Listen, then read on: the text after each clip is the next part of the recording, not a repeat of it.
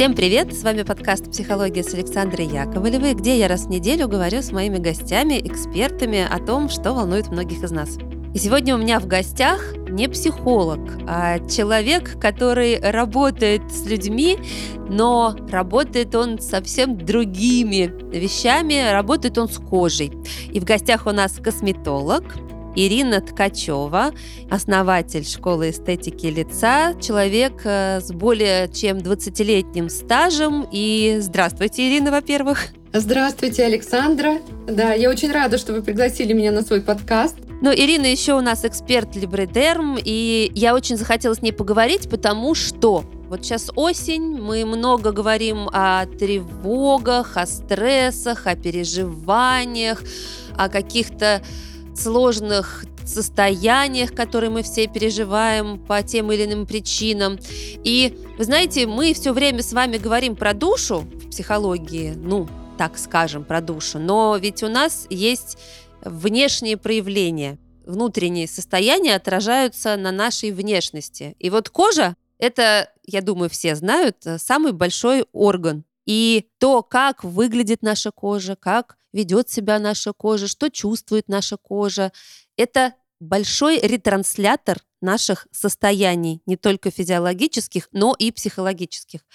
Ну и вообще осень на дворе, у кого-то где-то что-то покраснело, у кого-то где-то что-то почесалось, сказала я, почесав щеку. В общем, захотела я поговорить с человеком, который работает с кожей и который знает о том, и нам, я надеюсь, расскажет, что кожа нам транслирует, как она с нами говорит. Ирина, расскажите. Да, Александра, я ежедневно на своем приеме я говорю о том, что я разговариваю с кожей. Это на самом деле так. И пациент, приходя на прием ко мне, я всегда смотрю комплексно на этот вопрос. То есть никогда меня не интересует только его общее состояние. Меня интересует и состояние кожи, и общее состояние, и самое главное, его психологическое состояние. Особенно если это человек с какими-то проблемами ко мне пришел и такими как акне, например, или покраснение кожи, какие-то несовершенства кожи. И я считаю, что косметологические проблемы обладают высокой стрессогенностью. Я это вижу ежедневно на приемах. Даже когда пациент мне полностью доверяется и пришел даже по рекомендации от кого-то, я все равно вижу ситуацию, когда он волнуется. То есть он даже ложится ко мне на процедуру, соглашаясь, он волнуется и дотрагиваясь до кожи, кожа может краснеть тут же. Просто в следующий раз ко мне этот пациент придет, уже кожа не будет себя так вести. То есть кожа ко мне тоже привыкает. И самое главное, что когда к нам пациент приходит, что нам важно? Всех людей волнует их внешность. И, как правило, они приносят к нам свое психологическое состояние. И что я вижу? Как только пациент узнает о каких-то процедурах, первое, что он говорит, я не хочу, чтобы мне что-то кололи, чтобы меня травмировали. Так как я занимаюсь именно кожей, ко мне приходят с запросом пациенты, это уход за своей кожей. И я считаю, что морщинка не так старит, как состояние кожи. Это на самом деле так. И мои вот э, пациенты, люди в целом, они убеждаются в этом. И уход домашний играет большую роль. Я всегда это говорю, что не только процедуры, не только вот придите к нам, давайте все делать, но и домашний уход большую роль играет. Ну, здесь мне как раз интересно, что то есть с точки зрения психологии, как говорят, вот там человек влюбился, он весь светится, или человек переживает там о чем-то, вот у него круги под глазами, он весь серый. То есть ведь это все сияние или это серость, она же идет как раз э, в том числе от э, нашей кожи. И вот как кожа разговаривает с нами, с обычными людьми, даже не с теми, кто ваш пациент, а просто вот каждый человек сейчас сидит и думает, так, а что мне э, может рассказать обо мне моя кожа? Ну, например, вот вы сказали о синяках. Да, абсолютно правы. Когда ты влюбился, когда ты не можешь заснуть вечером, э, мысли тебя одолевают, и, может быть, и приятные какие-то переживания, мы получаем синяки под глазами, застойные. Идет нарушение микроциркуляции. Что мы можем делать? Мы, конечно, можем поработать и с этой проблемой дома сами. То есть это сразу транслирует кожа. Когда ко мне приходит тоже человек, и я вижу синяки под глазами, то сразу, конечно, понимаешь, что что-то не так, человек не спал, но есть генетические еще проблемы, и они очень сильно отличаются. То есть синяки под глазами — это когда ты не спал, бывают коричневые круги под глазами, это уже, как правило, гиперпигментация. И здесь, как специалисту, важно выявить, а не начать как-то усиленно лечить ему эти синяки потому что достаточно хорошего психологического настроя, а, чтобы человек спал, чтобы он разобрался в своих отношениях, и у него сразу становится лучше и с синяками под глазами. И мне еще кажется, что очень важно это сохранение вообще своей аутентичности внешности. Мне кажется, что ее нужно беречь, лелеять. И это тоже с психологической точки зрения. Как только у меня люди начинают заботиться о себе, я вижу их более ровное, стабильное и психологическое состояние. Большую роль в этом играют, конечно, психологи, но интересный момент, что к нам пациенты тоже приходят как к психологам. Я считаю, что наша специальность находится на стыке науки, на стыке искусства, прикладного мастерства, а также и психологии. И вот здесь вот большую роль играет то, как будет себя специалист э, вести со своим пациентом или клиентом, или же человеком, который обратился к тебе за помощью. Смотрите, а вот вы работаете с людьми, вы видите часто людей, которые прямо целенаправленно пришли к вам. Но ведь я иду по улице там каждый день э, или смотрю на себя в зеркало каждый день.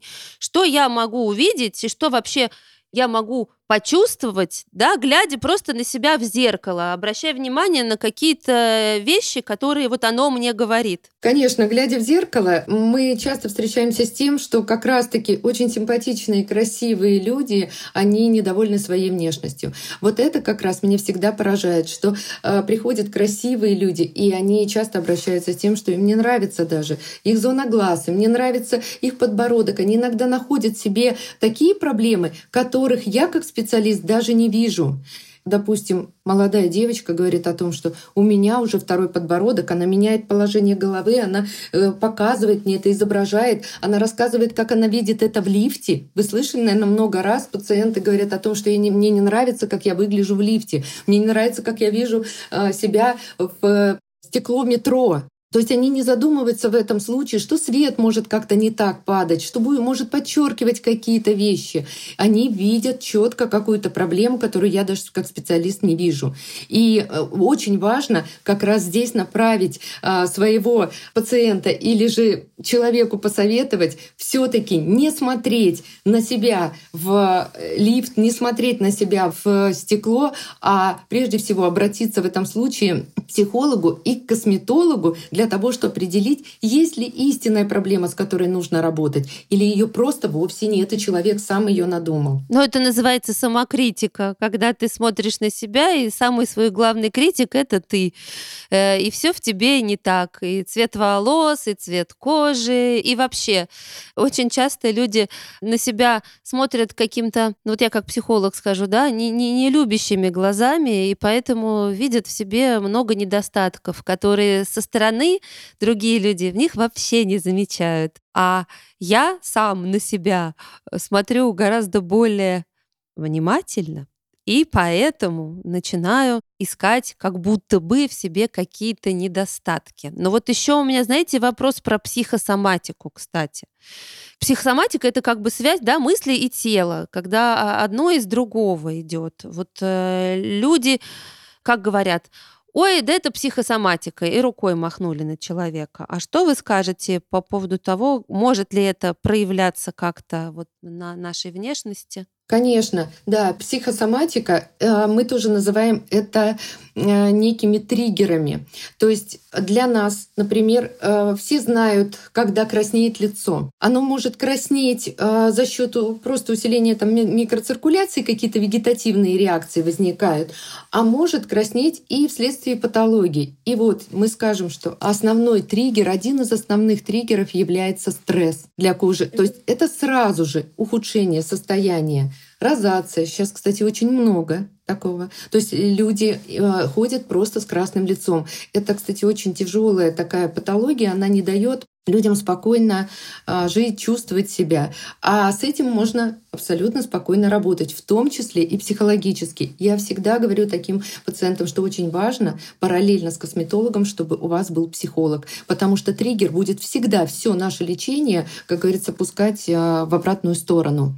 И мы будем ожидать этих обострений. А те же, например, акне. Акне не является воспалением, акне не является причиной, допустим, стресс или еда, она не является причиной, но это поддерживающая такая, э, скажем, база, которая будет постоянно давать триггеры и ухудшение состояния. Знаете, мы как у себя говорим, что не бывает акнетиков, пофигистов. Вот не бывает акнетиков, пофигистов, потому что а, те, кто мы видим, студенты приходят к нам с высыпаниями, в сессию идет обострение, именно в сессию, потому что они в стрессе, они не досыпают. И мы знаем, что это дети, а, подростки, которые хорошо учатся, которым не безразлична учеба, не безразлично вообще все, что происходит вокруг. Они больше обострений дают. Мы видим такую прямую связь.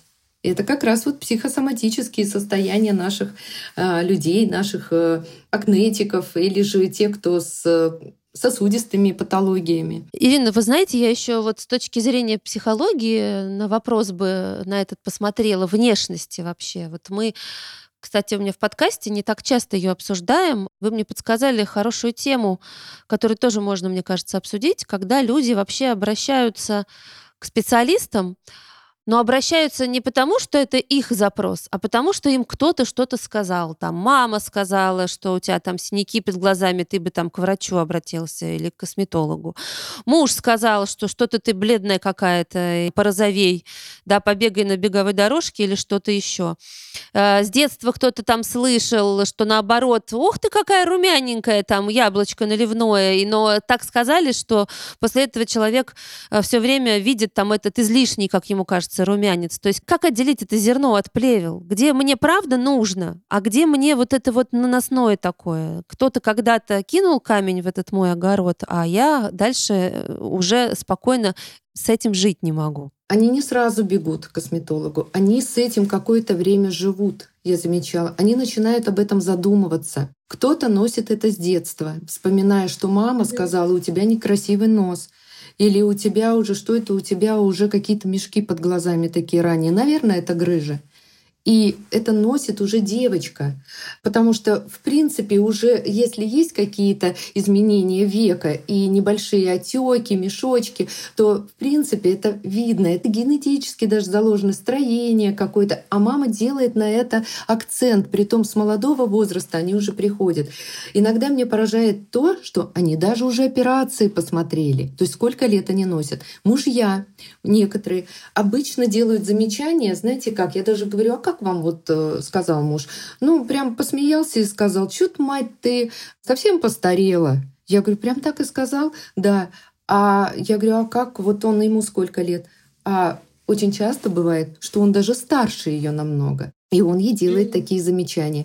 И она приходит, конечно, с этим уже опять же походить подруги. Тоже говорит, ты что там ботокс не делаешь? У тебя такие, знаете, подруги-врачи, косметологи. Что ты ботокс не делаешь? Уже туда нужно давно уколоть, а нет? Это в кавычках в кавычках, да, да, имеется в виду подруги да. такие? Подруги добрые, да, как я говорю, тоже да, делают. очень, очень, очень да. добрые. И самое интересное, что часто бывает так, что попадая даже к специалисту, такой пациент, вот тут тоже надо попасть к своему специалисту, потому что он может иногда даже поддержать эту тему, сказать, да, конечно, вам нужно уколоть ботокс. Я считаю, что нужно разобраться, на самом ли деле нужно это пациенту, или же нужно ли это людям в целом. И я считаю, что наша задача подчеркнуть красоту и найти то, что будет украшать нашего пациента или то, что в людях есть красивое, потому что я не верю в то, что человек некрасив. Я это всегда говорю. Я вспомнила эту историю, вам сейчас ее быстренько расскажу.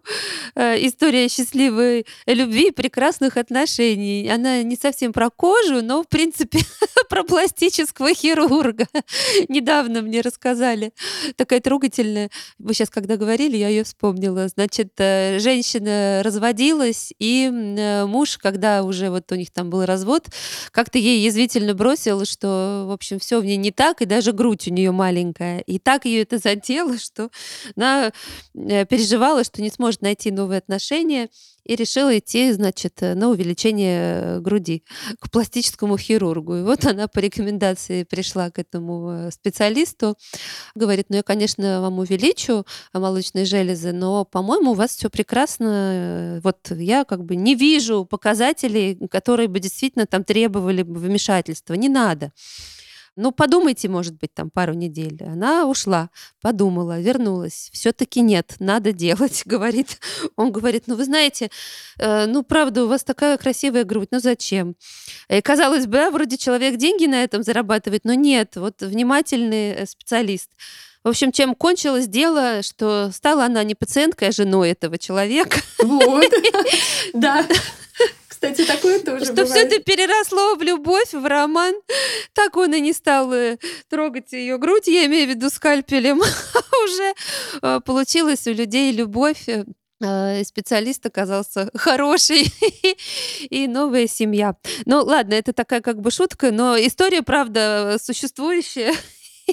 По-моему, она очень показательная, что ты всегда, мне кажется, главное, смотри на себя и постараться бы хорошо от э, вот этих негативных чужих э, взглядов отойти. И если ты хочешь ухаживать за собой и любишь это, и это для тебя важно, то этот вот уход за собой, это и есть признание себе в любви. А знаете еще, что очень трогательно для меня бывает? Сейчас вот в процессе даже нашего разговора рождаются совершенно такие воспоминания о своих э, людях, э, которые приходили ко мне. Иногда мужья то есть это обратная ситуация. Привозят своих э, жен на процедуры, потому что ну, просто довести до клиники и спустя несколько лет они говорят, мне так нравится тебя туда отвозить, потому что после процедуры ты такая милая, ты такая... Говорит, что там, не знаю, Ира делает с тобой, что ты такая... И они привозят сами. То есть и такое есть. То есть психологическое состояние женщины, которая за собой поухаживала,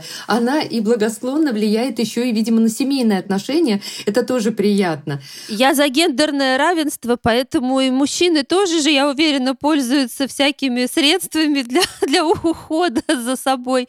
И в этом ничего плохого нету. Да, и а мужчины, кстати, часто две категории, которые начинают за собой ухаживать. Это те, кого жена привела, или прямо принесла и, можно сказать, заставила, они так и говорят. И те, которые скрывают о том, что они пошли в косметологию и обратились О. за уходами. Да, это тоже очень интересно. Среднее, как правило, редко бывает. Либо жена, либо сам пошел и так украдкой, стесняясь, и потом, когда видит тоже мужчину где-то в клинике, еще один, а у вас много мужчин ходит, и они с радостью начинают ухаживать. И еще мужчины одни из самых преданных. То есть они тяжело меняют, допустим, там своего косметолога, там тяжелее своего парикмахера. Я думаю, что и своего психолога, наверное, тоже тяжело тяжело меняет. Вот как, как вам? Ну, знаете, я еще с точки зрения, опять-таки, психологической, я сейчас уже, знаете, наполовину психолог, наполовину просто обыватель. Я люблю вообще, вот как я говорю, мазаться а, разными кремиками. Мне это кстати, вот э, косметологом, возможно, я вообще-то невозможно, я не очень-то хожу, но я люблю вот домашние всякие. У меня есть всякие там для тела, скрабики, масочки, что-то еще. И это очень, мне кажется, для меня интимный процесс. То есть вот эти мои баночки, как они пахнут, какая у них текстура, что это мне дает. То есть это вот когда ты наедине с собой, это твой такой ежедневный ритуал. Вот зубы чистить, меня учили, говорили, вот будешь хорошо и правильно зубы чистить, значит у тебя будет э, э меньше там походов к зубному. Вот как-то так, да, меня растили. А вот всякие кремики, вот эти вот масочки, увлажняющие средства, это это уже то, что я сама выбрала. То есть меня не учили, но при этом это мне вот дает возможность себя как-то почувствовать хорошо, вот потрогать, да, свою кожу, какая она на ощупь. То есть прикоснуться к самой себе. Это лишний повод. Даже вот сейчас с вами говорю и себя по рукам глажу. А вы слышали когда-нибудь о нейрочувствительных препаратах косметики, именно нейрочувствительной? Вот представляете, у нашей кожа, это вот мы говорили уже, это орган. И мы говорим о том, что он обладает, есть часть а, людей, которые обладают крайне чувствительной кожей. И это именно нейрочувствительная кожа. Есть атопики, которым я обязательно рекомендую использовать, особенно вот сейчас, в такой период. А, кстати, я очень люблю а, рекомендовать, мне нравится либридерм. Он, знаете, там от нуля плюс даже. То есть это сама нежность, как я называю. У них и бальзам есть, и масло для душа. Это атопики. А есть нейрочувствительная кожа, которая тоже себя может чувствовать в разном... Сегодня нормально, завтра понервничал человек, у него уже раз возникают какие-то высыпания. Они потом бесследно проходят. Вроде и не кушал ничего, и особо ничем не мазал.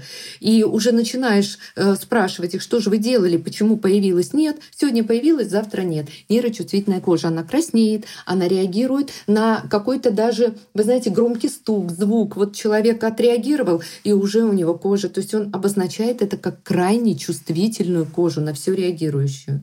Вы знаете, вообще так интересно, я э, по природе своей бледный человек, то есть э, я помню в детстве, э, я, например, могла ехать там в автобусе, ну, в общественном транспорте, и мне уступали место люди и говорили, ты такая бледная девочка, садись, боялись, что сознание потеряю. То есть настолько у меня вот белая, бледная всегда была кожа. И меня это ужасно смущало. И я всегда так завидовала по-хорошему своим вот этим, значит, розовощеким подругам, у, у которые немножко поволнуются, и у них вот этот вот румянец, они такие все вот, на мой взгляд, такие красивые, яркие. А потом, когда уже выросла, а, узнала, что у многих это как раз проблема с кожей, когда вот этот излишний э, избыток, э, там, как это, вот вы мне объясните, я вот в этом уже точно я не разбираюсь. Вы сейчас правильно сказали, что это же всегда, как вот волосы, одни любят, э, хотят все время кудрявые, у них прямые, а у кого кудрявые хотят прямые. Так и тут. А, многие мне тоже говорят, я прям вот хотел бы этот румянец. Но часто румянец — это проявление сосудистых изменений, сосудистых патологий, которые закручиваются прямо потом в такой клубочек. То есть мы больше краснеем, больше идет развитие капиллярной сети, и мы красненькие становимся. То есть на самом деле вот то, что вы говорите, а, бледный, я вообще а, такой светлой кожи, как говорю, цвета аспирина, светлой кожи.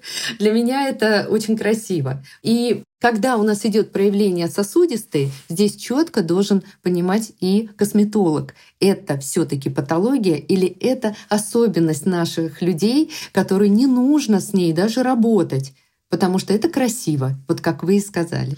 Ну а скажите мне, вот э, я, кстати, э, э, по себе знаю, что у меня кожа суховата.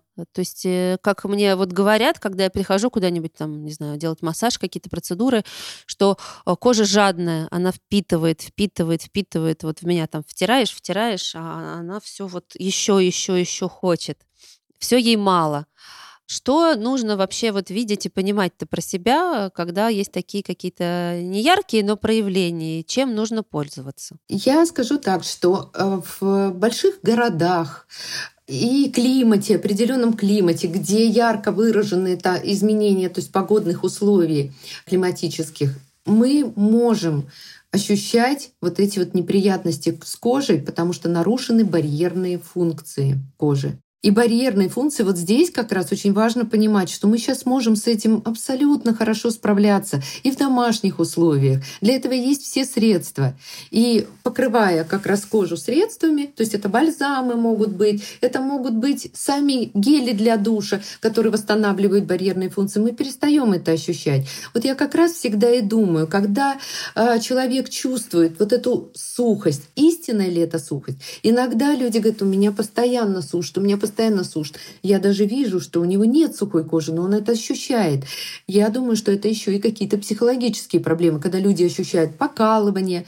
То здесь уже вот подключается психосоматика, особенно в зимний период, когда одежды много. То есть представляете, насколько кожа может много показывать. То есть с одной стороны могут быть барьерные нарушения, это будет объективно, а с другой стороны человек может сам испытывать даже при гладкой, идеальной коже неприятные чувства чувство одежды, чувство прикосновения неприятные. С этим как раз мы сейчас вот очень активно об этом рассказываем, работаем. Я поэтому часто рекомендую, что не надо даже профессиональной косметики. Вы можете в аптеке взять. Я никогда не настаиваю на этом. Можно взять там бальзамы, вот как я и говорю, либридерм можно взять. Ну, это всем доступно. И Масло для душа. Я очень люблю масло для душа, потому что оно смягчает самостоятельно, и уже нет этих ощущений. Ну, то есть у меня все время идет неотъемлемая часть ухода за собой. То есть, когда ты себя на самом деле, как вы сказали, когда ты дотрагиваешься до себя, ухаживаешь за собой, неотъемлемая часть а, нашей, как говорится, жизни и психологического ощущения самого себя. Вот я подумала, что это на самом деле очень красивая и правильная аллегория с психологической точки зрения, что вот нам всем не хватает прикосновений. Ну, как нам всем. Часто люди вот говорят, нужно столько-то объятий в день, да, нужно вот эти вот тактильные контакты, что вот там э, с детства, да, нам важно, чтобы нас обнимали, чтобы нас гладили, трогали, чтобы вот у нас был контакт а, с телом. И получается, тело это же кожа, оно все покрыто кожей. И вот я с вами говорю, да, сама себя вот там по руке поглаживаю и думаю, это же как здорово, что я, например, там люблю, да, мазаться кремами, потому что это дает возможность реально контакта со своим собственным телом. То есть прикосновение к себе, вот эти заботливые, ухаживающие, ритуал такой ежедневный, это в том числе помощь психологическая себе, наверное, как раз вот в те минуты, когда ты наедине сам собой, и ты вот себя можешь этим поддержать. Кто-то себя там поддерживает, да, подкастами, книгами, там, э, саморазвитием занимается, с друзьями общается. Но вот когда ты сам наедине с собой, кроме того, что послушать подкаст, конечно, то можно вот именно этими легкими прикосновениями к себе себя поддержать и касаться себя вот с нежностью, с заботой, потому что ты это, собственно, э, самое, наверное, дорогое, э, что есть. Ты же через себя мир узнаешь. И, собственно, да, вот говорят, поры, кожа дышит, дыхание. Это все вместе один такой большой комплекс под названием «Я». Да, а, вот, а, Александра, а вот если вот чуть-чуть глубже пойти, потому что начинаем мы с ухода за кожей, но всегда же еще людям что-то нужно. Им может не нравиться их возрастные изменения, на самом деле объективно уже возникающие. И вот тут как раз стоит вопрос, как нам, вот как специалистам, сберечь ту аутентичность и тот код личности человека, который ему дан, и выделить только и подчеркнуть самые важные а, детали его лица. я считаю, чтобы это не вошло в какие-то такие, то есть шаблоны, потому что я часто вижу, что молодые иногда специалисты пройдут обучение и начинают очень активно использовать, применять свои навыки. Вот к этому особенно осторожно отношусь. Вот Замечали ли вы, может быть, вам приходилось общаться, пациенты, которые укололи ботокс, убрали себе ту активную мимику, которая была, увеличили губы, у них, может быть, меняется немножечко даже мимика. Допустим, у них появились более выраженные скулы. А вы видели, что сам человек меняется? Вот моя практика показывает, что с этим нужно быть очень осторожным потому что мы иногда можем потерять ту индивидуальность. То есть мы, специалисты, должны прежде всего об этом подумать, потому что люди прям меняются на глазах, и не всегда это происходит в лучшую сторону. Но я вообще за естественную красоту, э, и как человек, сейчас не как уже психолог, э, у каждого свои подходы к себе и к своей внешности. Но э, мне кажется, что, знаете, как в каждом возрасте есть своя красота, но просто нужно ну, быть бережным к себе и ухаживать за собой, вот это самое важное. Понятно, что генетически э, у кого-то там э, лучше, да, ему повезло выглядеть там в каком-то возрасте так, как другие себе позволить не могут, даже там с какими-то процедурами. Кому-то так не повезло. Но я за бережный вот подход к себе и за какую-то естественную все-таки историю, честно. Хотя здесь я далеко бы в эту тему не углублялась, потому что, ну, как-то не хочется хочется ни, никого а, не обижать, не критиковать. А каждый сам для себя, наверное, выбирает, что ему подходит. Э, я за поглаживание. я за Я за нежное, бережное отношение к себе и к своей коже. Самое главное, что и я за это же. Я всегда говорю, у меня, знаете, есть такое даже, называют это мне так в принципе, не я себя так назвала, меня так назвали, нежный косметолог, потому что я, правда, очень бережно отношусь к коже. Я никогда не позволю себе каких-то даже резких действий, особенно когда только знакомлюсь с человеком, потому что сразу кожа ответит не так. А еще иногда бывает даже так, что одну и ту же процедуру может сделать один специалист, и другой специалист ее проведет и кожа ответит по-другому, потому что просто сама кожа может доверять специалисту другу одни и те же препараты, одно и то же нанесение, прям распишешь, и тут будет красная кожа, а тут будет светлая. Вот представляете, насколько даже это играет роль. Да, интересно, конечно. Ой, ну я опять, знаете, у меня так часто бывает, что я с кем-то начинаю разговор, а потом э, понимаю, что так много под тем, э, направлений разных, в которые еще надо зайти, которые надо обсудить, про которые интересно пообщаться, а времени у нас не так много. Поэтому я думаю, что мы с вами еще встретимся и обсудим э, некоторые вопросы, которые мы с вами успели обсудить э, до записи и которых мы специально не стали здесь в этом разговоре касаться, отложив это на другой раз, чтобы что-то осталось у нас еще впереди интересное для наших, я надеюсь, будущих встреч и разговоров. Спасибо большое. Спасибо, Александра, что пригласили. Я думаю, да, это только начало развития темы. Вот, и да, спасибо, спасибо вам. вам. Да, мне тоже было очень интересно. Меня не часто вот бывают специалисты, как я называю, смежных профессий. Мне всегда вот интересно послушать, э, когда делятся таким опытом, э, которого, например, нет там у меня и которым не делятся обычно гости подкаста. Спасибо вам, Ирина, огромное. И за вашу нежность. Раз вы нежный косметолог, то спасибо вам и за это. Спасибо. Так, я еще раз вас сейчас представлю, что у нас в гостях была Ирина Ткачева, косметолог с 20-летним стажем, нежный косметолог, мне так это нравится слово. А, говорили мы о коже, о каких-то психологических факторах, которые влияют на ее состояние, ну и о физиологических тоже.